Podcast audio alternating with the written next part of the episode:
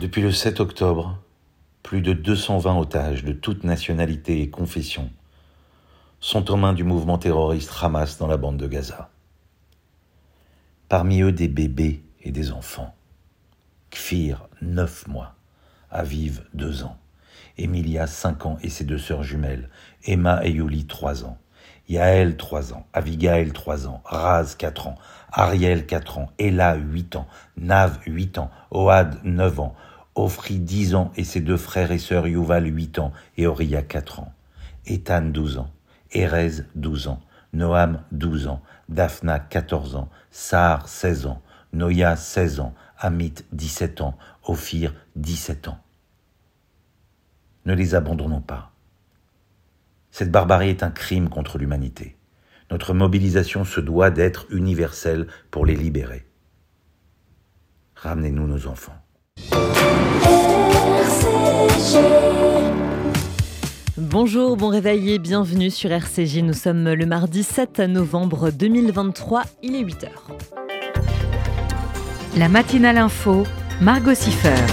Au programme de cette matinale, l'actualité en Israël avec notamment le complexe hospitalier de Al-Shifa transformé en haut lieu de commandement du Hamas. On en parlera avec notre correspondant Gérard Benamou. Bonjour Gérard.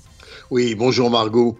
Le quartier général du Hamas est enterré sous l'hôpital avec des arsenaux de roquettes et d'armes. Également dans cette édition, Olivier Jaoui, dont plusieurs membres de sa famille sont retenus en otage depuis le 7 octobre dernier, sera à notre micro. Et puis, en fin d'édition, on reviendra sur une date dans l'histoire juive avec Jérôme Attal. Il y a sept ans aujourd'hui, un grand chanteur nous quittait. J'ai nommé monsieur Léonard Cohen. Je vous en parle dans un instant. Voilà donc pour le programme et on démarre tout de suite cette matinale avec un point complet sur l'actualité. Le journal.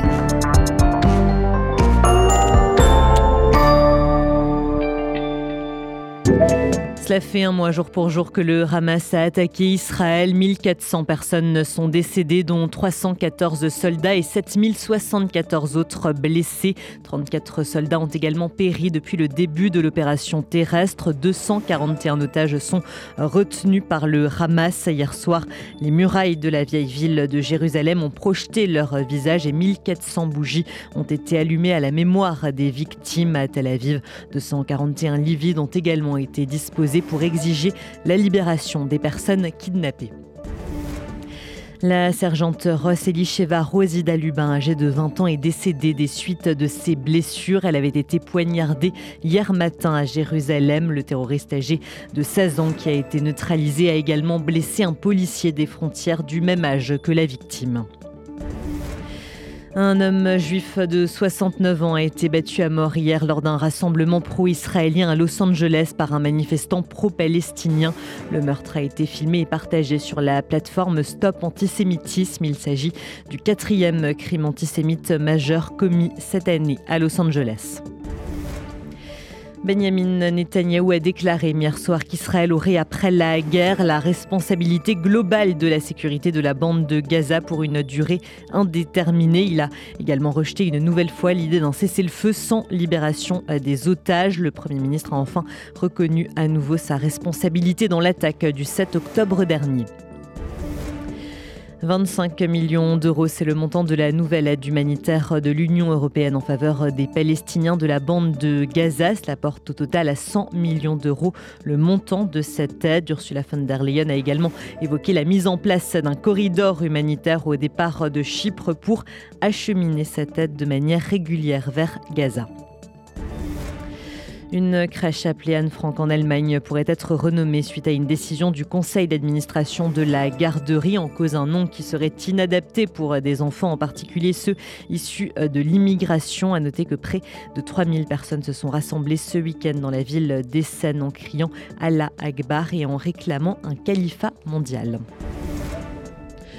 En France, des policiers auraient arraché à Saint-Mandé des affiches d'otages détenus par le Hamas. En tout cas, ce qu'affirme Meir Habib, député des Français de l'étranger, sur son compte X. Il demande au maire Julien Veil de faire toute la lumière sur cette affaire et d'en tirer les conséquences.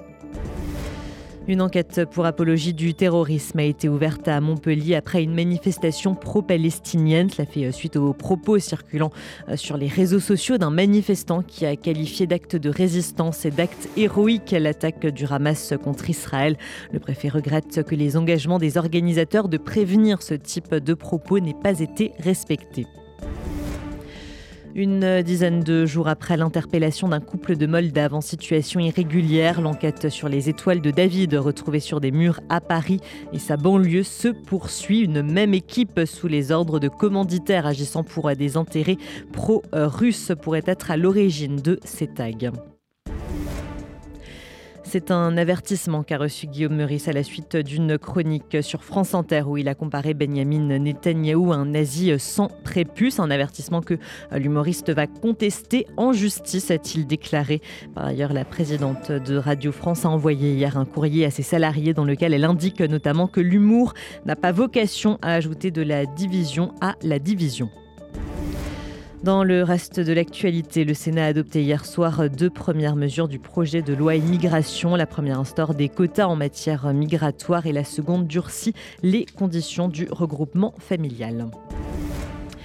Et enfin, l'alpiniste français Alain Robert, connu sous le nom de Spiderman français, a escaladé hier le siège de Total Energy dans le quartier de la Défense à Paris pour transmettre un message de paix. Il a dans un premier temps été placé en garde à vue pour mise en danger de la vie d'autrui avant de voir les poursuites abandonnées par le parquet. Il a été libéré. Vous écoutez RCJ, les 8h06. Dans un instant, on continuera de parler de l'actualité en Israël avec notamment le complexe hospitalier de Al-Shifa transformé en haut lieu de commandement du Hamas. On fera le point avec notre correspondant Gérard Benamou.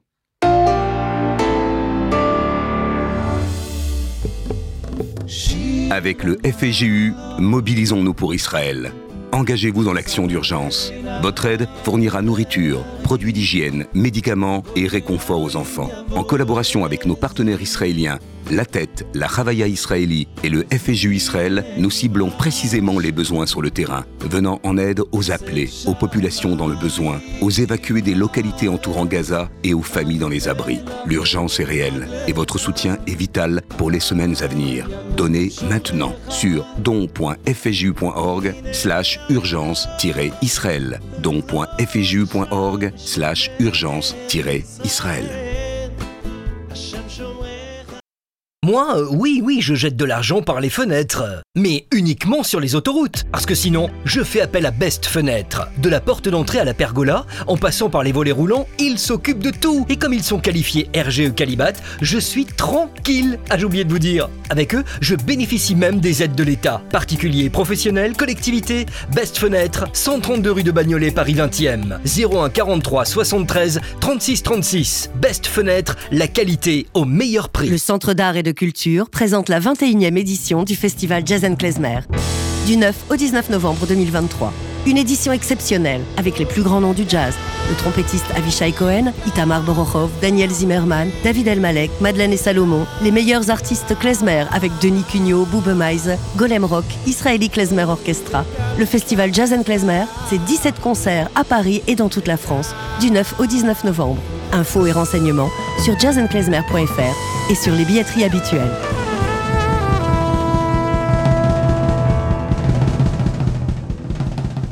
En ces temps de conflit, une lueur émerge au cœur d'Israël. Le Magen David Adom, symbole de courage et d'engagement, a besoin de notre soutien plus que jamais. Chaque don compte. Avec vos contributions, nous devons fournir 1000 sacs de premiers secours, 1000 réanimateurs cardiaques ainsi que 5 ambulances blindées en urgence. Ensemble, aidons ceux qui sauvent des vies au quotidien. Rendez-vous sur mda-france.org. Reçu CERFA en retour. Magen David Adom, association au service de la vie.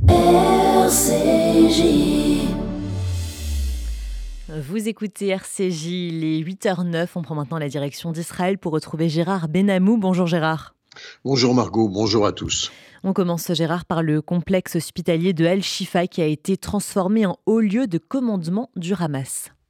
Oui, l'armée israélienne poursuit strictement et méthodiquement son plan d'éradication du Hamas à Gaza. Les forces de Tsahal ont, dès les jours précédents, encerclé la ville de Gaza en séparant la partie nord du reste de la ville au sud. Gaza désormais donc fractionné en deux. Le commandement du Hamas est dépourvu de visibilité sur une partie du territoire. Hier, l'armée a mené 30 opérations terrestres dans un bastion du groupe terroriste et tué le chef des opérations spéciales, le responsable de l'assaut du 7 octobre. Les forces israéliennes sont également parvenues aux portes d'un point stratégique du commandement terroriste de Gaza, l'entrée du complexe hospitalier de Al-Shifa, un haut lieu du commandement terroriste, le quartier général en fait du Hamas qui est enterré sous l'hôpital avec des arsenaux de roquettes, d'armes, des rampes de lancement de missiles tout alentour, bien visibles d'ailleurs sur des vidéos effectuées par l'armée israélienne. Ces infrastructures de combat du Hamas s'étendent jusque dans un parc d'attractions et dans les jardins d'enfants dans le nord de la bande de Gaza. Les postes d'attaque du Hamas sont infiltrés également dans les locaux des scouts de Gaza, bien reconnaissables au dessin d'enfants sur les murs. Une mosquée a accepté d'être entourée d'emplacements de tirs de roquettes contrôlés de l'intérieur. Un peu partout dans les espaces civils, on trouve des arsenaux de roquettes, des systèmes de lancement et des stocks de missiles anti-chars, des drones également destinés à des bombardements par les terroristes des soldats de Tsahal en déplacement. Toutefois, l'objectif principal duquel Tsahal ne se détourne pas demeure l'hôpital Shifa depuis hier, le site est placé quasiment sous cloche par l'armée israélienne qui en contrôle tous les accès. Et Tzal se prépare à procéder à une étape stratégique des plus délicates, à la neutralisation du haut commandement stratégique du Hamas.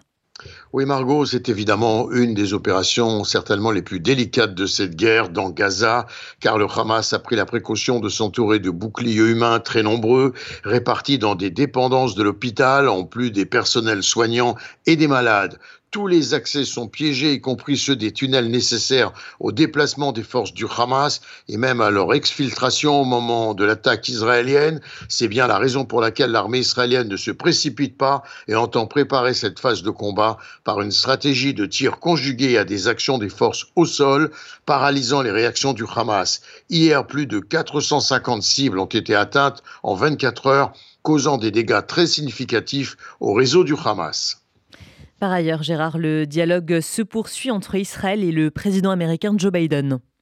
En effet, Joe Biden a évoqué hier au téléphone avec Benjamin Netanyahu la possibilité de pause tactique de l'armée israélienne dans la bande de Gaza Objectif permettre à la population civile palestinienne de fuir les combats. Et puis, Benjamin Netanyahu, interviewé par un média américain pour la première fois depuis le début de la guerre, a reconnu sa part de responsabilité dans les manques de prévision des événements du 7 octobre. Et il a expliqué qu'il pourrait y avoir des pauses humanitaires, certes, mais qu'Israël devra assumer la responsabilité de la sécurité dans la bande de Gaza, au moins pour une période indéterminée à l'issue de la guerre. Pour Israël, pas de cessez-le-feu possible à Gaza, en tout cas, sans le retour de tous les otages détenus par le Hamas. Et enfin, Gérard, dans le nord d'Israël, la tension monte face au Hezbollah.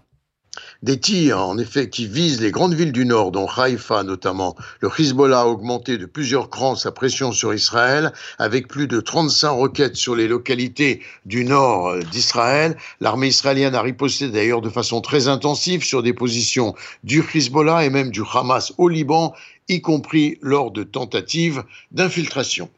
Gérard Benamou en direct de Tel Aviv pour RCJ. Merci beaucoup Gérard pour toutes ces précisions et à demain vous écoutez RCJ. Il est 8h13, Olivier Jaoui dont plusieurs membres de sa famille sont retenus en otage depuis le 7 octobre dernier sera dans un instant à notre micro. RCJ. Ah les vacances, on adore. Même si en partant de chez vous, on a une petite inquiétude. Bah oui, c'est le moment préféré des cambrioleurs. Mais ça, c'était avant, avant Alarme Expert. Vidéosurveillance, alarme intrusion, visiophone, contrôle d'accès, partez tranquille. Alarme Expert est là. Alarme Expert, votre sécurité est notre priorité. Alarme Expert, 57 rue Clisson à Paris. 01 85 08 30 34. 01 85 08 30 34. Israël est en guerre. Le KKLJNF accompagne l'État d'Israël depuis sa création et s'est toujours tenu à ses côtés pendant les moments difficiles. Aujourd'hui, le Keren Kayemet le Israël agit pour les habitants des communautés frontalières de Gaza et de celles du nord du pays afin de répondre à leurs besoins les plus urgents. Participez à la campagne d'urgence du KKL de France et faites votre don sur kkl.fr. KKL de France 01 42 86 88 88 01 42 86 88 88. Le FSJU, acteur majeur de la solidarité et institution centrale de la communauté, renouvelle ses instances dirigeantes avec des élections en 2024. Vous aussi, engagez-vous et faites entendre votre voix. Portez-vous candidat entre le 16 octobre et le 19 novembre 2023 pour présenter le Fonds social juif unifié. Rendez-vous sur élection.fsju.org. élection.fsju.org. Depuis plus de 75 ans, avec le FSJU, votre cœur a toujours raison. À quoi sert une chanson si elle est désarmée? Me disaient des Chiliens, bras ouverts, point. Plus que jamais, ne manquez pas le premier grand rendez-vous de la Tzedaka FSJU, le dîner des parrains, dimanche 12 novembre à 19h au pavillon d'Armenonville. Entouré de nos invités d'honneur, Katia et Sidney Toledano, et des parrains 2023, Michel Larocque et Pascal Elbé. Partie musicale exceptionnelle avec Julien Clerc. Je veux être utile à vivre et à rêver. Ah. Solidaire plus que jamais, retrouvons-nous au dîner des parrains. Réservez maintenant auprès de Bianca au 01 42 17 10 08 et sur tzedaka.fr, tzedaka.fr. Vous écoutez RCJ, il est 8h16. Olivier Jaoui, dont plusieurs membres de sa famille sont retenus en otage depuis le 7 octobre dernier, est à présent au micro de notre rédactrice en chef, Elsa Parienté. Bonjour Elsa. Bonjour Olivier Jaoui. Oui, bonjour. Est-ce que vous pouvez, dans un premier temps, nous rappeler les noms, les âges des membres de votre famille toujours retenus en otage par le Hamas? Oui, tout à fait. Tout d'abord, je vais vous rappeler les membres de ma famille qui ont été assassinés. Hein, la femme de mon cousin, euh, Carmela Dan a été assassinée euh, juste avant d'avoir 80 ans. Elle était au kibbutz de Nirose. Et sa petite fille euh, Noya, dont euh, vous avez peut-être vu la photo euh, où elle était déguisée en personnage d'Harry Potter, dont elle était fan, Noya qui avait 12 ans, qui a été assassinée avec elle aussi à Nirose. On a cru un temps qu'elles étaient otages et elles ont été identifiées une quinzaine de jours après l'attaque. Euh, Aujourd'hui, trois personnes de ma famille sont euh, toujours otages à, à Gaza. Euh, Erez, qui a eu 12 ans, donc un petit garçon qui a eu 12 ans euh, pendant, euh, là, aujourd'hui, enfin, la semaine dernière à Gaza. Euh, sa sœur Sar, c'est-à-dire la lune en hébreu, en otage, et leur père, offert, tous les trois s'appellent Calderon, et l'ensemble de, de ma famille est franco-israélienne. Cela fait euh, un mois jour pour jour qu'ils ont été euh, enlevés. Euh, dans quel état d'esprit êtes-vous? Est-ce que les libérations de certains otages vous ont donné de l'espoir? Est-ce que vous avez même un semblant de preuve ou un lien avec l'armée israélienne qui vous donne un peu d'informations quand même? Alors, nous, on est des petits cousins français, donc on n'a aucune information, aucun lien avec l'armée israélienne. Pour eux, on n'existe pas et c'est normal, elle a d'autres priorités. Euh, bah on est, euh, je dirais, comme toutes les personnes concernées euh, de toute façon, hein, et notamment vos auditeurs, hein, on est évidemment inquiets du fait qu'ils aient été enlevés par le Hamas dans des conditions épouvantables et des, conditions dans lesquelles ils sont retenus, puisque vous savez que on a n'a véritablement aucune preuve de vie, aucune information sur les traitements enfin la manière dont ils sont traités. Puis on sait qu'ils ont affaire à des criminels, donc évidemment on n'a pas de raison d'être optimiste. Ils sont sans doute euh, quelque part dans un tunnel sous Gaza, mais ça, on n'en sait rien. Et euh, donc voilà, on est, on a, et on a de l'espoir parce qu'on on se dit qu'ils sont vivants. Euh, et qu'ils euh, vont peut-être s'en sortir euh, d'une manière ou d'une autre. voilà, voilà ce qu'on peut en dire. Mais on n'a aucune nouvelle. je ne suis pas certain non plus que leurs parents, enfin leur mère notamment, Adas, ma cousine, petite cousine en Israël, ait le moindre nouvelle précise de ce qui se passe. Je crois qu'aucune famille d'otages n'a eu une nouvelle précise à leur sujet. Il y a une demande que vous et d'autres membres de familles d'otages avez euh, réitérée, c'est euh, que la Croix-Rouge puisse aller s'assurer de l'état de santé des otages. Est-ce qu'il y a eu des avancées là-dessus depuis euh, quatre semaines? Alors, pas que je sache, hein, parce que en ce moment, peut-être aurez-vous l'occasion de, de, faire venir sur votre antenne, vous l'avez-vous déjà fait? J'ai un cousin germain qui est venu d'Israël, qui parle très bien français, hein, donc lui qui est le beau-frère de Carmela qui a été assassiné, hein, c'est la femme de son frère qui a été assassiné, qui est arrivé à, Paris la semaine dernière, et on, était hier chez nous, il nous disait qu'il n'y avait encore aucune nouvelle et aucun effort particulier de la Croix-Rouge.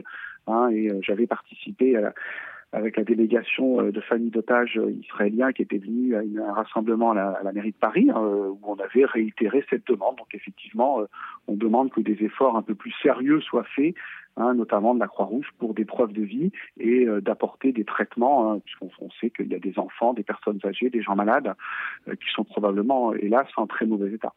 Vous vous êtes mobilisé durant ce mois avec d'autres membres de votre famille pour euh, faire parler des otages, pour faire entendre votre voix. Est-ce que c'est important pour vous de pouvoir continuer à le faire et est-ce que vous avez observé qu'il y a eu euh, des sollicitations, notamment euh, des médias, qui ont commencé à décroître dans ces derniers jours, dernières semaines?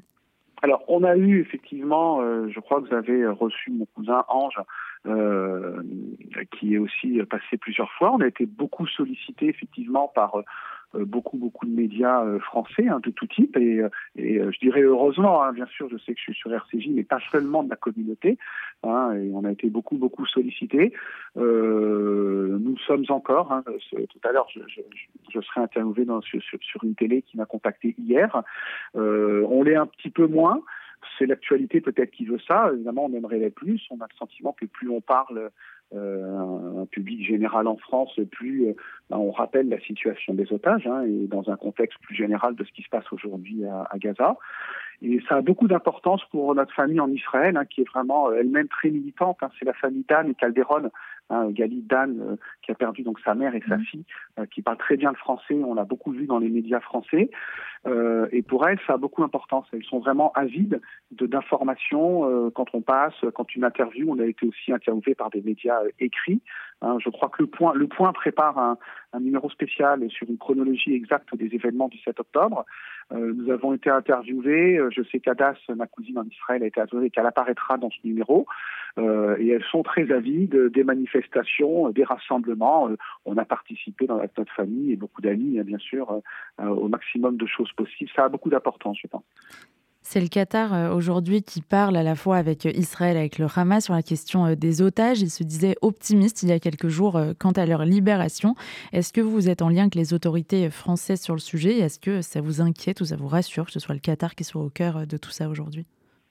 Bon, ça est difficile de, de, de juger. Hein. Les négociations, euh, on, sait bien que dans ce domaine, euh, elles sont euh, particulièrement euh, opaques. Hein, et d'une part, on, bon, je, je c'est vrai que j'ai un avis sur le Qatar qui est pas franchement positif, hein, parce que c'est, on sait que c'est un pays qui a financé le, le Hamas, qui, chez qui les dirigeants du Hamas sont une vie, une belle vie dans des hôtels et des villas euh, et sont reçus, on va dire, comme des rois. Donc évidemment, on peut, avoir, pour mon cas, une vision très négative du Qatar, euh, mais il faut bien des gens pour négocier, des interlocuteurs. Et je pense que euh, bah, pour Israël et peut-être les États-Unis ou la France, ce sont des interlocuteurs en tout cas utiles. Hein, on est bien obligé de, de, passer par certains, par certains canaux. Euh, pour ce qui est de la France, euh, aujourd'hui, euh, bon, il y a eu un soutien assez fort hein, qui a été très très apprécié par, par, par ma famille en Israël et par nous, avec rapidement une délégation de parlementaires, avec entre autres, enfin, beaucoup, Yael Braun-Pivet, Caroline Yadan, Benjamin Haddad, Meir Habib, entre autres, qui sont allés tout de suite en Israël, où il y a eu deux délégations, la ministre des Affaires étrangères Catherine Colonna, euh, qui évidemment a été très très ému, puis le président euh, Macron qui a passé du temps avec les otages, euh, qui ont, enfin pardon, avec les familles d'otages, pardonnez-moi, hein, et elles ont été très touchées. Qui c'était son premier moment en, en, en, Israël. Donc de ce côté-là, elles ont été plutôt, elles l'ont plutôt apprécié. Et si vous me permettez, euh, euh, Lise, euh, pardon, je, on a également dans, dans, ma famille, on a, on a, je lance un appel, on a, on a, on a créé une association avec la FINVAC, la FINVAC, c'est la Fédération nationale des victimes d'attentats et d'accidents collectifs, qui est reconnue, agréée par l'État euh, pour les familles de victimes, qui donne certaines possibilités de reconnaissance, euh, d'intervention et d'information. Euh, on a créé une association et pour l'instant, il n'y a que notre famille. Et donc, je lance un appel à vos auditeurs et auditrices. Si vous connaissez des personnes françaises, membres de familles de victimes françaises, puisque la FINVAC prend en compte les victimes françaises, de nous rejoindre et donc d'appeler la FINVAC Hein, c'est F-E-N-V-A-C. Euh, la directrice générale nous a soutenus, on l'a rencontré plusieurs fois et on essaye de mobiliser dans cette association évidemment le maximum de familles, de personnes hélas disparues, décédées euh, ou encore otages, hein, de familles françaises. Olivier Jaoui, pour finir, est-ce que euh, vous espérez aujourd'hui une plus grande mobilisation des Françaises et des Français en faveur de la libération des otages? Et est-ce que ça vous heurte, ces manifestations qui demandent un cessez-le-feu à Gaza sans demander euh, la libération des otages en même temps? Alors évidemment, on espère une mobilisation. C'est toujours compliqué une mobilisation. euh, on voit des mobilisations d'élus. On a eu, bon, on n'en a jamais suffisamment, hein, des, mairies qui, ont affiché, montré leur, soutien. Donc évidemment, plus on aurait de soutien, plus on, on en serait heureux. Euh, la demande d'un cessez-le-feu euh, euh, devrait s'accompagner, et c'est souvent pas le cas, d'une demande immédiate de libération des otages. Hein. Hein, quand j'entends dire, on pose parfois la question dans les médias qui sont quand même, quand nous avons été reçus, mon cousin, dans beaucoup de médias plutôt bienveillants. Hein. Je, je, on n'est pas du tout dans des, des médias qui, qui, nous accueillent mal ou qui sont désagréables, mais parfois la question est posée en gros de, du type est-ce que vous ne craignez pas que Israël mette les otages en danger bah, Ma réponse c'est de dire que c'est le Hamas. Hein, bien sûr, qui met les otages en danger, euh, bien, bien, évidemment. Mais euh, euh, oui, tout à fait, on aimerait que les demandes de cesser le feu s'accompagnent évidemment en même temps dans la même phrase, ou même sans demande de cesser le feu d'ailleurs, nécessairement par une libération des otages immédiate et sans condition. Tous les otages d'ailleurs, hein, les Israéliens et même ma famille, ne veulent pas faire de différence entre les binationaux, ceux qui ont deux nationalités, et ceux qui sont israéliens exclusivement. Merci beaucoup, Olivier Jaoui, d'avoir été notre invité ce matin sur RCJ. Merci de m'avoir accueilli. Bonne journée. Au revoir. Merci à vous aussi. Et merci à vous, Elsa Parienté. Vous écoutez RCJ. Il est 8h26, l'heure de retrouver Jérôme Attel qui revient comme chaque jour sur une date de l'histoire juive. Bonjour Jérôme. Bonjour Margot, bonjour à tous. Le 7 novembre 2016, monsieur Leonard Cohen décédait à l'âge de 82 ans à Los Angeles. Auteur, compositeur, interprète canadien, Leonard Cohen est né en 1934 dans la banlieue de Montréal au Canada dans une famille juive intellectuelle. Il a commencé à apprendre les guitares à l'âge de 13 ans et à jouer de la musique country dans les bars à Montréal. L'une de ses compositions la plus célèbres est Alléluia, sortie en 1984. Mais il comprit rapidement qu'il ne pourrait pas gagner sa vie seulement avec ses poésies et il commença à explorer la musique, la considérant comme un véhicule naturel de ses compositions. Son premier album, Songs of Leonard Cohen, compte parmi ses meilleurs, combinant des arrangements doux et clairsemés avec un baryton distinctif livrant des paroles magistrales et mélancoliques sur la sexualité, l'amour, la spiritualité et le désespoir. En 2006, Arnaqué par son manager qui lui avait détourné plusieurs millions de dollars, il n'a jamais pu récupérer cet argent et âgé de 72 ans, il s'est retrouvé sans fonds de retraite.